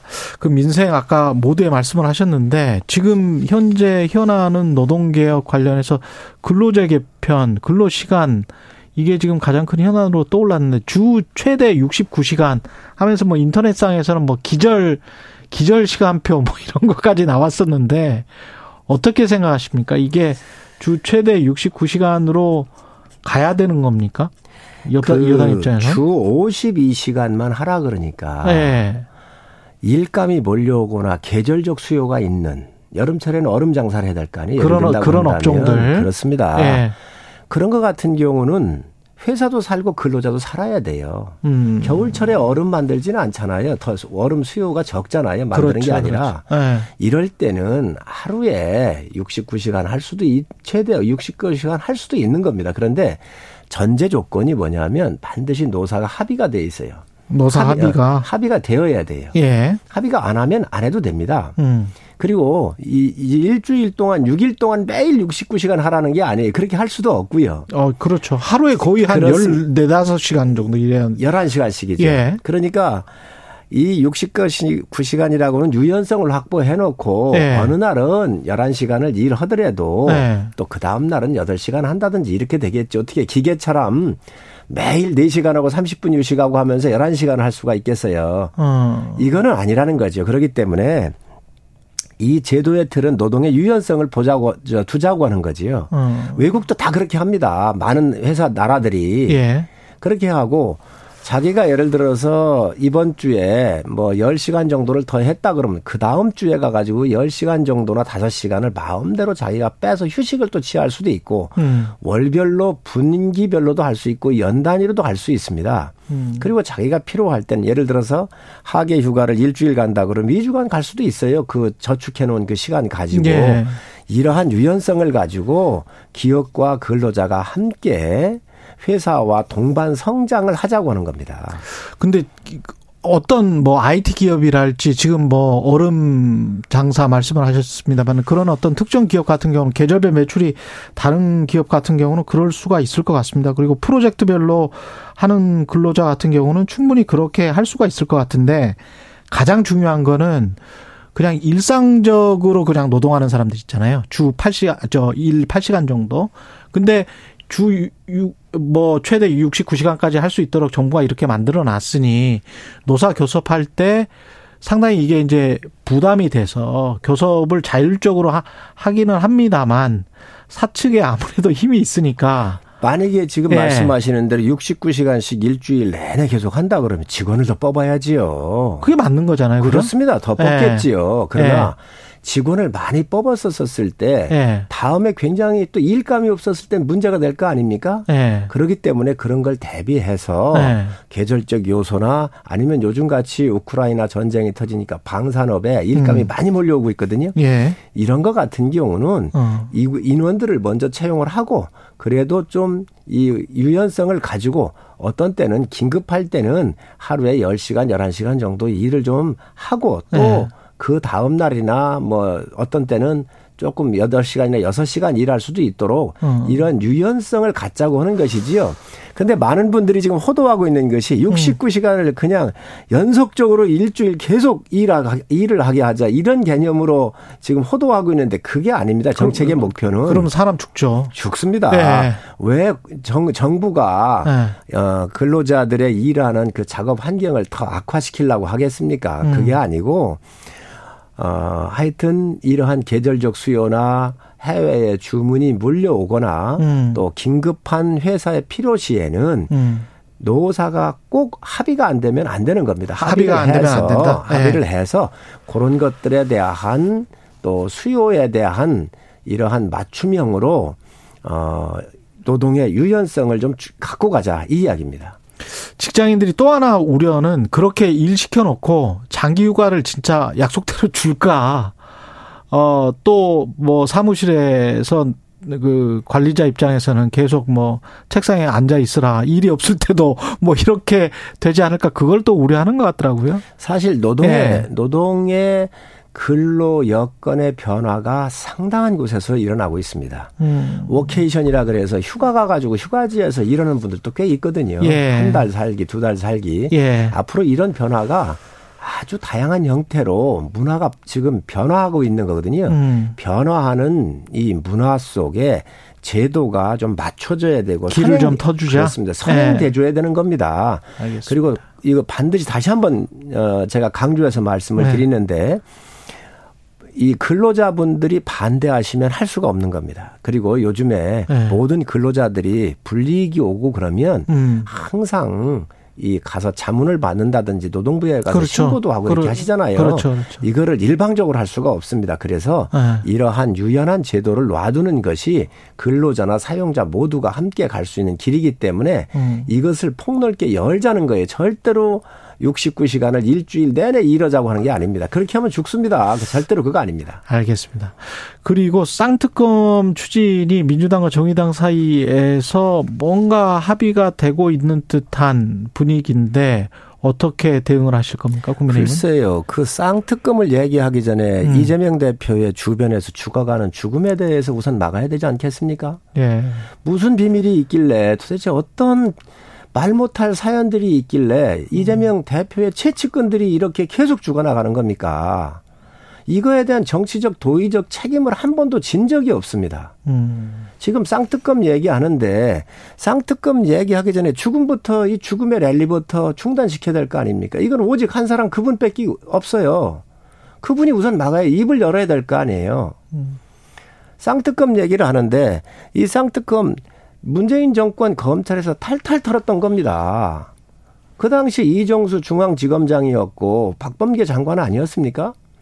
그런데 그런 걸 가져와 가지고 지금 정쟁으로 하면서 방탄으로 삼다가 음. 지금 자기 주변에서 이 의문의 죽음에 대해서는 왜 말이 없냐는 거예요. 이런 것들이 밝혀지면 네. 우선 이거부터 저 밝혀낼 거 아니 밝혀내야 될 거 아니겠습니까? 그러면 이재명 당 대표가 뭐 구속되거나 또는 기소가 확정이 되면 특검은 받아들이실 거예요? 지금 그 특검을 받아들일 이유가 어디 있지요? 저는 아. 이 특검에 대해서는 민주당이 정확하게 더 잘 알고 있을 거라고 생각을 합니다. 예. 특히 특검을 하자고 그러면서 민주당의 특검을 두 명이나 임명을 하, 두명 추천해 가지고 그 사람만 또 임명을 대통령이 하도록 돼 있더라고요. 음. 모든 것이 그래도 국민 눈높이나 원칙적으로 맞아야지요. 특검의 대상도 아닐 뿐더러 지금 특검 할 수 없다고 하는 걸 민주당이 잘 알고 있는데 이것은 민주당의 이재명 방탄을 위해서 만들고 있는 정쟁이 특검이다. 하나입니다. 알겠습니다. 여기까지 듣겠습니다. 지금까지 국민의힘 성일종 정책위 의장이었습니다. 고맙습니다. 네, 감사합니다.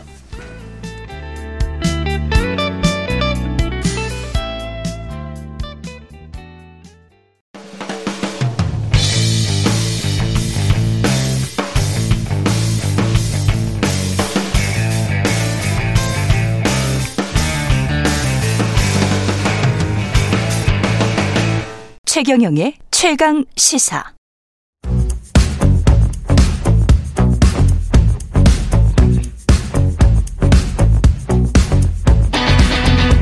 심리로 들여다보는 네. 세상 이야기. 뉴스는 십니다. 예, 온에어 사인이 왔다 갔다 했습니다. 예, 정치, 경제, 사회 등 우리 사회의 다양한 이슈를 심리학적 관점에서 풀어보는 시간입니다. 최경령의 최강시사 뉴스는 십니다. 아주대학교 심리학과 김경일 교수 나오셨습니다. 안녕하세요. 안녕하세요. 예, 그 최근 넷플릭스 다큐멘터리 나는 신인이다. 음, 음, 음, 네. 어, 이게 사실은 제가 아는 PD예요. 어. 예, 예, MBC 아는 PD인데. 네. 네. 그 사이비 종교에 대한 사회적 관심이 쫙 높아졌습니다. 이것 때문에. 음. 예. 근데 오늘은 어떤 심리 때문에 사이비에 빠지게 될까 이거를 지금 알아보는 거네요. 네, 네. 예. 그 어떤 심리 때문에 사이비에 빠집니까? 뭐 이제 일단 그 전에 2단이랑 사이비는 좀 구분을 좀 하고 시작을 아, 했으면 좋겠어요. 예. 네, 그렇죠. 정의를 네, 좀 네, 네. 해보죠. 2단 사이비. 네, 네. 그러니까 이제 2단은 뭐 이제 사전적 정의는 있지만 음. 2단은 뭐 기존 교단이나 교리에서 어 이제 조금 벗어났기 때문에 음. 논쟁 중인 거죠. 네. 논쟁 중인 거고 꽤 많은 그 지금의 지금의 어 보편적인 그 종교가 예전에는 2단이었던 적이 있으니까요. 그거는 맞아요. 네, 네. 예. 크리 크리스찬이라는 게 네, 네. 그 예수쟁이라는 얘기거든요. 네, 네, 네, 정확히 번역을 하자면. 그래서 예. 그, 그 당시에는 그럼요, 유대교에서는 그럼요. 2단이었죠. 음, 네, 그렇죠. 예. 그러니까 이제 2단이랑 사이비 우리가 이제 그냥 별뜻 없이 쓰는 말들이지만 예. 이단이다 사이비다 이게 같이 쓰는 말은 좀 그 곤란할 것 같고요. 그렇죠. 그러니까 이제 오늘은 그냥 사이비. 예, 오늘은 사이비. 사이비. 예. 네, 네, 네. 이 이단은 일단 뭐 보편성을 획득하지 못한 거니까 네, 네, 네 그때 네. 당시에는 그렇지만 뭐 나중에는 다를 수가 있는 거죠. 사이비는 뭡니까? 이거는 뭐 이제 교주와 그 다음에 교주를 둘러싼 소수의 사람들의 사적 이익을 위해서 철저히 착취당하는 종교를 가장한 그냥 사기단체죠. 아, 그러니까 네, 네. 사이비는 이거는 교주가 꼭 있어야 되는 거군요. 그렇죠. 그러니까 아. 사이비의 가장 중요한 것 중에 하나가 특정 개인의 그, 어, 대한 아주 맹목적 충성을 강요하면서, 음. 어, 그러면서 그, 어, 구성원들의 혹은 뭐 믿는 분들의 고열을 빨아먹는 음. 그런 것들이 있는 건데, 그렇게 치자면은 종교란 말을 빼면요. 뭐 굉장히 그런 그 사기적인 집단은 이 지구상에 많죠. 음. 뭐, 뭐 어, 종교란 말을 붙이면서 오히려 우리가 협소하게 보는 것 같은데. 그러, 그렇습니다. 네, 네. 네. 그래서 그런데 이제 굳이 사이비 종교라는 말을 쓰는 이유는 이제 그 사이비 종교에서 주로 선택하는 그런 일들이 있어요. 그러니까 이제 많이 쓰는 방법들이 있는데 네. 이제 교주에 대해서 아주 굉장히 아, 독특한 이름들을 쓰게 하죠. 한 어. 종류는 이제 뭐 아버지. 뭐 아버지? 네, 그러니까 네. 이제 거스를 수 없는. 아. 예, 거스를 수 없는 그런 그 아버지에 대해서 화낼 수 없고 아버지에 대해서 욕할 수 없잖아요. 예. 그러니까 이제 부모와 같은 음. 어 그런 아버지와 같은 형태의 메시지를 쓴다든가 아니면 메시아라든가 아니면 뭐 심지어 창조주 뭐 음. 이렇게 어 절대 권력을 부여하는 그런 한 개인의 특정 개인에게 음. 몰아주는 경우도 있는데 물론 논란은 있습니다. 그 절대 권력이나 절대 권력을 의미하는 호칭을 받는 그어그 어, 그 개인이 실제로는 왜 우리가 이제 속된 표현으로 바지 사장이라고 하죠. 그렇죠. 네, 그런 경우도 있고 네. 네, 특정한 이제 그 더 뒤에 숨어 있는 아, 생각을 해보니까 종교뿐만이 그 사이비 종교뿐만이 아니고 사이비 무슨 피라미드 업체라고 해야 되나? 요 다단계 네네. 그것도 네네. 어떤 우뚝선 한 사람을 보면서 뭐 거의 네네. 추앙하면서 이렇게 따라가잖아요. 그러니까 왜 그 정상적인 네트워크 마케팅은 보다 왜 불법 그렇죠. 그런 다단계 프로그램들을 불법 피라미드 확연히 차이가 나죠. 아. 마치 정상적인 종교와 사이비 종교가 확연히 그런 느낌에서 차이가 나는 것처럼. 그렇죠. 네네. 그런데 이제 결국 본질적인 질문 처음에 하셨던 질문으로 돌아가서 어. 그왜 그렇게 빠지냐 네, 빠질까? 네. 어 궁극적으로 이제 뭐 여러 가지 이유들이 있겠지만 음. 그래도 한마디로만 표현을 해라라고 저한테 물으시면 음. 저는 외로움이라고 답을 드리고 싶어요. 네. 이것도 외로움이군요. 네. 안타깝네. 네. 그런데 네. 어 그런데 가족 전체가 빠지는데 잘 지내고 있는 가족 전체가 어? 집단의 외로움도 있는 거예요. 아, 집단의, 집단의 외로움. 도 네, 네. 그러니까 그룹의 네. 외로움도 있는 거고요. 어. 네. 그 다음에 집단의 외로움도 있는 거고. 음. 그래서 사회 전체가 어, 외로움을 많이 만들어내는 사회일수록. 음. 그리고 외로움을 발전하는 나가는 것 같지만 어, 구성원 중에서 외로움을 아주 강하게 느끼는 사람들이 많을수록 이런 사이비 종교가 그 외로움을 비집고 들어가는 거죠. 음. 심리학에서 자주 쓰는 얘기가 외로움에 견디다 못해 나쁜 관계로 도피한다. 이런 그러네요. 얘기를 많이 하니까요. 그러면서 집단 생활 같은 걸 하게 되는 거군요. 이 그렇죠, 사람들이. 그렇죠. 그러니까 집단 생활이 그러니까 외로운 사람과 외로운 집단은 어, 강한 구속력을 오히려 어, 오히려 나에 대해서 강하게 구속하는 것을, 그러니까 나의 자유를 빼앗는 것을, 예, 오히려 어, 더 기꺼이 받아들일 수 있는 거죠. 그걸 희한하게 사랑이라고 생각을 착각을 하게 그렇죠. 되는 거네. 네, 그렇죠. 그래서 왜 그 뭐뭐 에리 프롬도 뭐 자유로부터의 도피 뭐 이런 얘기를 어, 이런 책을 쓰면서 예. 사람이 정말 자유를 만끽하고 자유를 좋아하는 것 같지만 음. 실제로 고통스러운 외로움 속에서 내 자유를 헌납하고 얻을 수 있는 것들이 뭐가 있는지 찾기도 한다는 거죠. 음. 그런데 어, 이 얘기는 무슨 얘기냐면 우리의 일상생활이나 우리 사회의 평균적인 사람들의 삶에서 어, 행복하지 못하고 외로움이 외로움이 아주 가파르게 증가하고 있다 라고 한다라는 거. 그러니까 사회의 불균형을 만들어내는 어, 종양 같은 일들이죠. 네. 네. 그러니까 불균형이 결국 외로움을 만들어내거든요. 근데 이게 이런 거에 빠지는 사람들이 뭐 이렇게 지식이나 음, 음, 학력이 음, 뭐 모자란다거나 꼭 그런 것도 아닌 것 같거든요. 어, 그럼요. 그 왜냐면 우리가 보통 공부를 많이 한 사람들이 가지는 직업을 가진 분들이 빠져 있는 경우 되게 많거든요. 어, 그렇더라고요. 네네. 네. 그 점에 대해서는 이제 스티븐 핑커라고 하는 어 이제 언어학자이자 심리학자인데 이제 네. 하버드 대학의 스티븐 핑커라는 분이 계세요. 뭐 아주 굉장한 석학인데 이제 음. 단점은 책이 너무 두껍다는 뜻 단점이 있는데 예. 그 이분이 쓴 책 중에 이제 우리 본성의 선한 천사라는 책이 있습니다. 우리 본성의 선한, 선한 천사. 가 있군요. 어, 이분이 이제 이런 얘기를 하죠. 타살은 예. 100년 전, 1000년 전에 비해서 타살은 이렇게 줄어들고 있는데 예. 왜 어, 무한 폭력을 휘두르는 자들은 자꾸 늘어나려고 하고 있는가? 음. 그러니까 우리 한 사람 한 사람은 좀더 민주주의를 실천하면서 좀 더 안전한 사회를 만들어 가고 있는데 그렇죠. 왜 무한 폭력이나 무한 속 그 억압을 자꾸 강요하는 자들은 어쩌다 불쑥불쑥 자꾸 일어나고 추앙을 받는가? 추앙을 받아. 네, 네, 그게 네, 문제야. 네, 네. 그 사람을 또 그 독재 권력을 그냥 뽑아버려. 네, 형식적으로 그잖아요. 네, 남미나 뭐 이런 국가들. 그게 지적 수준과 상관 아니 그러니까 죄송합니다. 지적 수준이 아니라 교육 수준과 상관없이 예. 좀 다르죠. 네. 교육 그렇죠. 수준과 예. 상관없이 이상향에 대한 동경을 강하게 가지고 있는 사람들이 그런 자들에게 빠지기 쉽다 이렇게 얘기합니다. 아 맞다. 네네. 이데아라고 거기서 표현을 하는데. 저도 대학교 때 취약했을 것 같아요. 그래요. 그래요. 예, 네, 네, 네. 예, 저도 이상향에 대한 동경이 강렬했기 그렇죠. 때문에. 그래서 그게 어. 극으로 가면 테러로 가는 거죠. 그렇죠. 네, 테러범들을 양성할 때 항상 어떻게 합니까? 너 이렇게 여기서 이렇게 막 이제 그들은 순교라고 표현하지만, 예. 그러면 넌 이렇게 와 엄청난 이상향에 가게 된다. 그럴 것 네네. 같습니다. 그러니까 현실 세계에서 내가 아무리 잘났더라도 아. 이상향에 대한 동경을 강하게 키우고 있는 사람들이나 그걸 너무 강조하는 아. 강조하는 그런 그 개인들은 음. 어 교육 수준이 높아도 이렇게 빠지게 되게 쉽죠. 이 교주로 자, 자처하는 사람들 있잖아요. 네네. 이 사람들도 뭐 탁월한 겁니까? 원래 무슨 이렇게 거짓말 잘하고 위선적이고 뭐 이렇게 남 이용해 먹고 그런데 그 어떤 뭔가의 카리스마가 있을 거 아니에요. 네네. 네, 네. 그러니까 그런 사람들을 굉장히 많이 이렇게 그 이상향이라고 하는 게 사실은 그런데 네. 모든 사람들이 평화롭게 사는 그런 아름다운 그런 정말 이데아 그런 이데아가 아니라 네. 그 굉장히 많은 이상향이 살아가다 보면 어떻게 되냐면 내 본능을 마음대로 표출할 수 있는 것 그런 식으로 가게 되는 경우가 많아요. 네네네.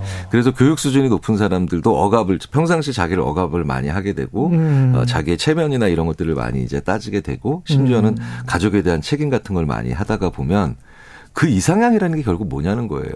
그렇지. 내, 내 본능이 정당화되는 아. 내 본능이 아무런 뭐 그냥 정도. 그거 사실 왜 그 테러범들 양성할 때그 그들이 얘기하는 이상향 보면 약간 실소를 금할 수 없는. 맞아요. 네, 막 무슨 네. 뭐 미녀들이 뭐 아니면 뭐 무슨 아무 때나 먹을 수 있는 막 이런 되게 웃긴 그런 이상향들을 얘기하죠. 예. 근데 우리가 꿈꾸는 이상향 중에 그런 게 있다는 거예요. 근데 재밌는 건 교주들이 그걸 지금 실천하고 있어요.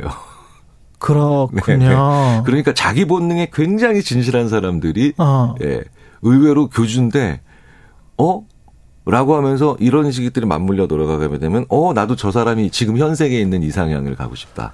라는 생각들을 하게 되죠. 아, 그러니까 이해가 되네. 그 네. 유럽의 대학생들 중에서 이상향을 꿈꾸는 친구들이 극단적 이슬람 세력 중동으로 네, 넘어가 가지고 네, 굉장히 촌스러운 이상향이에요. 예. 네, 네. 거기에서 오히려 포로가 돼서 아주 그냥 사람이 인질이 돼 가지고 그렇게 아주 나쁜 일에 휘말려 버리고 네. 고국으로 돌아가지도 못하고 그런 경우가 네. 있더라고요. 그래서 중요한 건요. 네. 중요한 건 아주 억압적인 사회에서도 어, 이, 이 사이비 종교가 나오기 쉽지만요. 음. 그런 굉장히 눌러야 되는.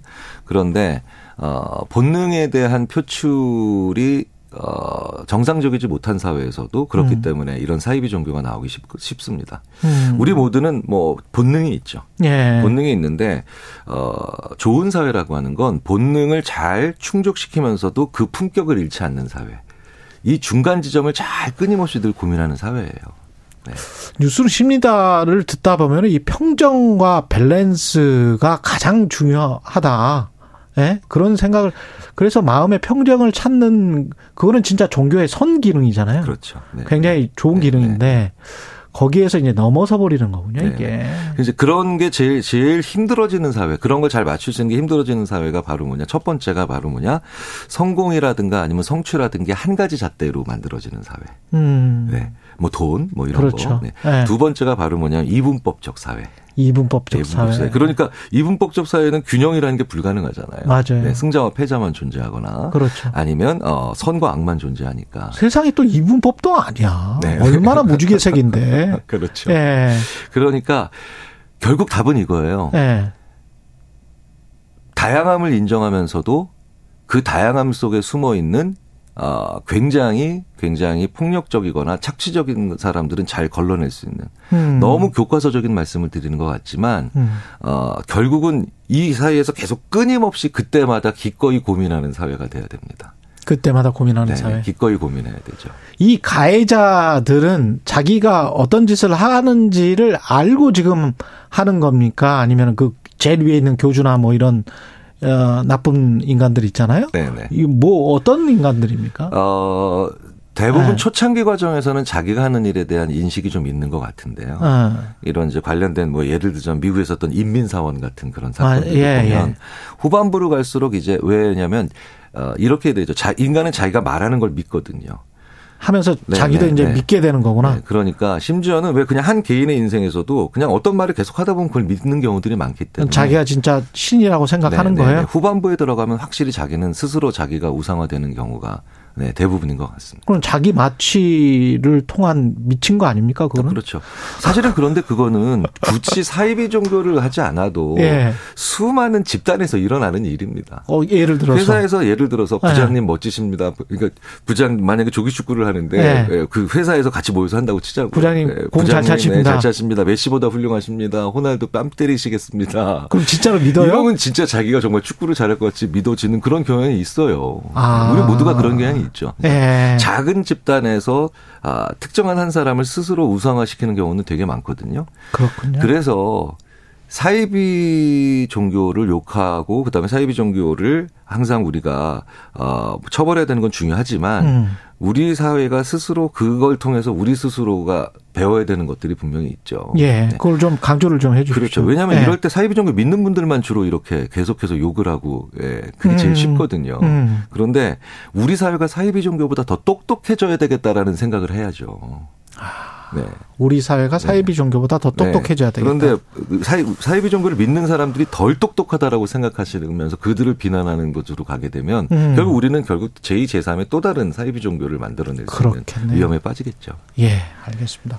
유순씨입니다. 오늘 편은 자주 한번 돌려서 보시기 바랍니다. 예, 재밌을 것 같습니다. 예, 지금까지 뉴스는 십니다. 김경일 교수였습니다. 고맙습니다. 감사합니다. 예, 고맙습니다. 최경영의 최강 시사는 여러분과 함께합니다. 짧은 문자 50원, 긴 문자 100원이 드는 샵 9730. 어플 콩과 유튜브는 무료로 참여하실 수 있습니다. 네, 오는 4월 26일 한미 정상회담이 예정된 가운데 미국 주도의 안보 협의체 쿼드 어, 실무 그룹에 우리 정부가 참여 입장 을 보였다 이런 보도들이 나왔습니다. 그러니까 이제 중국이 견제 목소리를 높이고 있는데요. 중국 경제 전문가시고요. 베이징에 거주하고 있는 이철 작가 연결돼 있습니다. 안녕하세요. 안녕하세요. 예, 현지 반응을 좀 들어봐야 될 것 같은데요. 중국 관영 매체 황구15 영문판인 글로벌 타임즈 여기에서 지금 좀 세게 써놨던데 원래 이 황구15가 일종의 전위대 같은 매체 아닙니까? 중국 공산당에? 네, 맞습니다. 특히 예. 대외적으로 중국 정부 또 공산당의 입장을 대변하고 있죠. 예. 그러면 이게 이제 나중에 중국 공산당에서 나올 어떤 공식적인 입장과 괴를 같이 한다. 그렇게 생각해도 되는 거죠? 네, 그렇습니다. 예. 한국의 쿼드 실무그룹 참여 의사에 대해서 글로벌 타임즈 이 환구시보 영문판은 미국과 더욱 얽매이면서 정치적 독립성을 잃어가고 있다. 한국이 이렇게 비판을 했는데 이거는 어, 어, 무슨 말인가요? 아, 그러니까 이 중국 시각에서는 네. 쿼드라는 게 안보 목적이라고 보는 거죠. 그러니까 오커스 같은 안보 동맹은 공식적인 안보 동맹인데 네.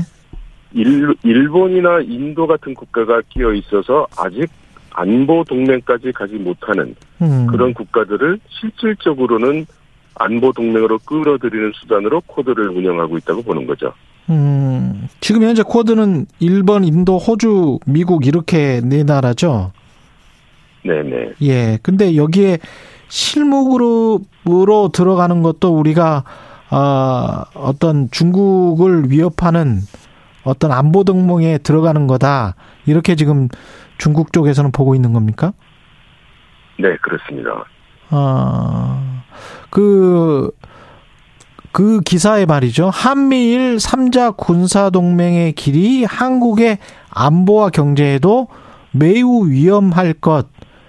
이거는 코드에 정식 들어가면, 어, 당신들 경제, 그리고 안보를 우리가 장담할 수 없다. 뭔가 보복 조치를 할 것이다. 뭐 이렇게 받아들여야 하나요?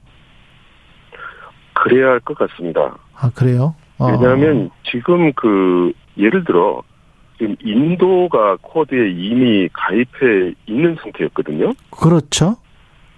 예, 그리고 미국은 그 인도를 이제 중국과 대립하도록 계속 유도를 하고 있는 것이고, 음. 일본 같은 경우는 중국과 대립하기를 원하지만 지금까지의 정치 환경상 전쟁이라든가 안보 동맹을 이야기하기가 어려운 상태였죠. 예. 그렇, 그렇지만 미국이 쿼드를 중국에 대항하는 조직인 것을 분명히 했기 때문에 음. 한국은 이미 미국과 군사 동맹이 돼 있는 상태에서 여기를 또다시 가입한다고 하면 단순한 한국의 자국의 안보뿐만 아니라 예.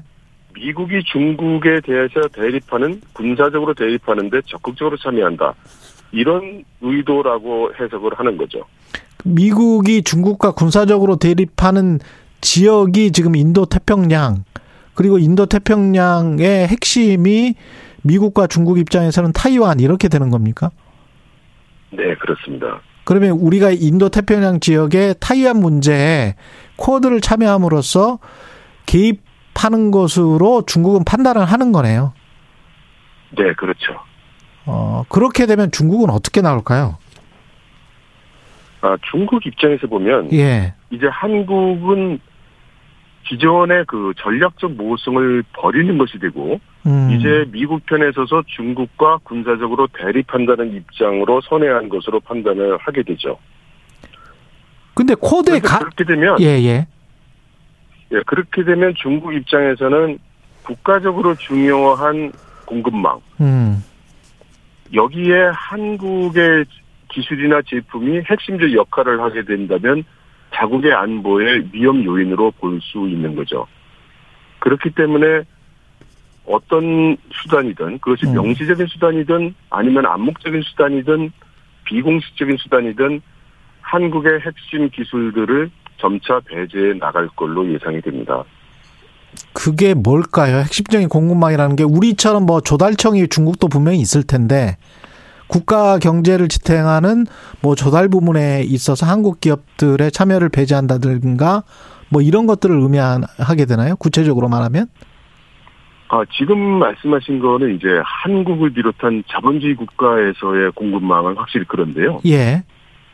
중국 같은 경우에는 경제 체제 자체가 국가의 주요 물자에 해당되는 상류, 업스트림 쪽 산업은 국유 기업들이 장악하고 있고요. 아, 그렇구나. 참. 예. 예. 그것이 이제 부품이나 이제 완제품으로 돼가면서 민간 기업 위주의 시장 경제로 전환되는 거거든요. 그렇죠. 지금 전환시키고 있죠. 예. 네네. 그러면 중국 정부는 그 업스트림에서 제공되는 여러 가지 기본 물자, 예를 들면 철강, 예를 음. 들면 반도체, 이런 것들에 대해서 한국 기술이나 한국 제품을 점차 배제해 나갈 것이라는 겁니다. 근데 그렇게 배제해 나가면 한중 FTA 그 조약이 있는데 그렇게 마구잡이로 배제할 수 있습니까? 그러니까 명시적으로는 배제하지 않겠죠. 아. 우리가 지금 겪고 있는 한한령만 해도 뭐 명시적으로 또는 법률로 정책으로 배제하는 건 아니잖아요. 그냥 다양한 비무역 장벽을 통해서 그것도 있고 중국 같은 경우에는 국유 기업에 다 공산당 소위원회가 설치돼 있고 그렇죠. 거기서 정치적 입장을 전달하니까 그런 아. 식으로 컨트롤이 되는 거죠. 그렇죠. 하, 하기사 뭐 사장, 부사장이 공산당원의 높은 사람이 거기에 아예 내려가 있더라고요. 네, 그렇습니다. 아. 그래서 지금 중국의 그 경제 체제를 생각할 때 음. 우리나라처럼 정책과 법규로 이렇게 에, 규제한다고 보면 안 되고요. 그러네. 실시간으로 계속 당의 입장이 전달돼서 반영이 되는 거니까 음. 모니터링 컨트롤을 하고 있다고 보는 것이 더 나을 겁니다. 그러면 우리가 지금 반도체 수출이 급감했었잖아요. 지난해도 한 40 몇 퍼센트 정도가 급감했던 것 같은데 중국에 대한. 네네. 이것도 일종의 뭐 사인이라고 볼 수 있습니까? 아니면 단순히 뭐 지금 현재 너무 제 반도체 재고가 많이 쌓인 전 세계적인 상황과 그냥 일맥상통하는 겁니까? 중국이 뭔가를 하고 있는 겁니까? 중국은 지금 미국에 대항해서 국가가 총체적인 전략을 추진하고 있는 거거든요. 예. 그러면 미국이 반도체를 꽉 장악을 해서 중국을 제재하고 있는 이상, 음. 중국은 거기로부터 벗어나야 되는 거죠. 예. 그럼 한국의 반도체 회사들이 미국의 정책과 관계없이 시장 논리에 의거해서 공급을 해줘야죠. 중국에 공급을 할 거냐? 예. 그걸 믿을 수 없는 거죠. 그래서 본인들 걸로 다 대체하는 과정입니까? 그렇습니다. 아, 근데 대체할 수 없는 쪽이 있을 거 아니에요. 어, 그러니까 고부가 가치 반도체 같은 경우는 대체, 예, 예, 말씀하십시오. 예, 예 그러니까 뚜렷하게, 아, 예. 우리는 뭐, 너희 배제하겠다, 모든 제품을 배제한다, 이런 식으로 일을 안 하고, 음. 할 수 있는 거를 하나씩 하나씩 개발해 가면서 대체해 가는 거죠.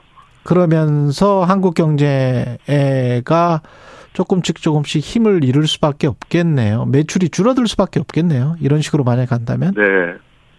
그럴 것 같습니다.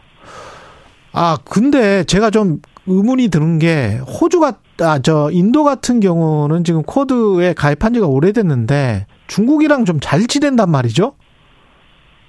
그, 네네. 예, 우크라이나 전쟁과 관련해서도 약간 좀 모한테도 전략적 모성을 계속 유지하면서 이상하게 잘 지내고 이쪽 저쪽으로부터 미국으로부터도 중국으로부터도 혜택을 받고 있는 건데 지금 우리는 그렇게 할 네네. 수가 없습니까? 그리고 왜 중국은 인도처럼 한국을 대하지 않습니까? 중국이 인도처럼 한국을 대하지 않는 것이 아니라요. 예. 예. 중국의 입장에서 볼 때는 지금 한국의 입장이 인도와는 음. 많이 다른 거죠. 아, 그렇습니까? 어떤 부분이요? 인도는 그 미국에 동조하고 있지 않습니다. 그러니까 경제적으로 협력하는 것은 뭐 좋다고 지금 협력적이지만 예. 중국이나 러시아에 대해서 군사적으로 대립하는 것에 대해서는 현재 반대 입장인 것이거든요. 그렇더라고요. 예, 그런데 한국은 지금 그렇지 않죠. 이제 미국 편에 음. 서 있다고 보여지고 중국 입장에서는 최대한의 그 기대치가 한국이 미중 간의 중립을 지켜주는 것인데 음. 지금 한국은 완전히 이제 미국 편에 서겠다는 입장을 지금 보이고 있으니까 중국에서는 당연히 한국에 대해서 동일하게 취급할 수 없는 거죠. 한 30초밖에 안 남았는데요. 우리가 확실히 중국 입장에서 봤을 때는 선을 넘은 겁니까? 아니면 어떤 또 다른 뭐가 있으면 확실히 선을 넘었다. 중국이 판단할 그 어떤 선 같은 게 있을까요? 네, 있을 겁니다. 그게 뭐 지금까지는 뭐... 다 말로 하는 일이었고 실제 그렇죠. 정책이나 행동으로 이어지면 이제 판단을 할 겁니다. 그럼 쿼드 가입이 그게 어떤 선이 될까요? 쿼드 가입까지는 선이 되지 않을 걸로 생각이 됩니다. 예. 알겠습니다. 그 좀 더 많은 이야기를 나눠봐야 되는데 이철 그 소장님 한국에 한번 들어오시면 저희 프로그램에 한번 좀 참여를 해주십시오. 예, 중국 베이징에서 아, 예. 예, 예. 이철 작가였습니다. 고맙습니다. 네, 감사합니다. 예, 3월 10일 10일 금요일 KBS 1라디오 최경영의 최강 시사였습니다. 고맙습니다.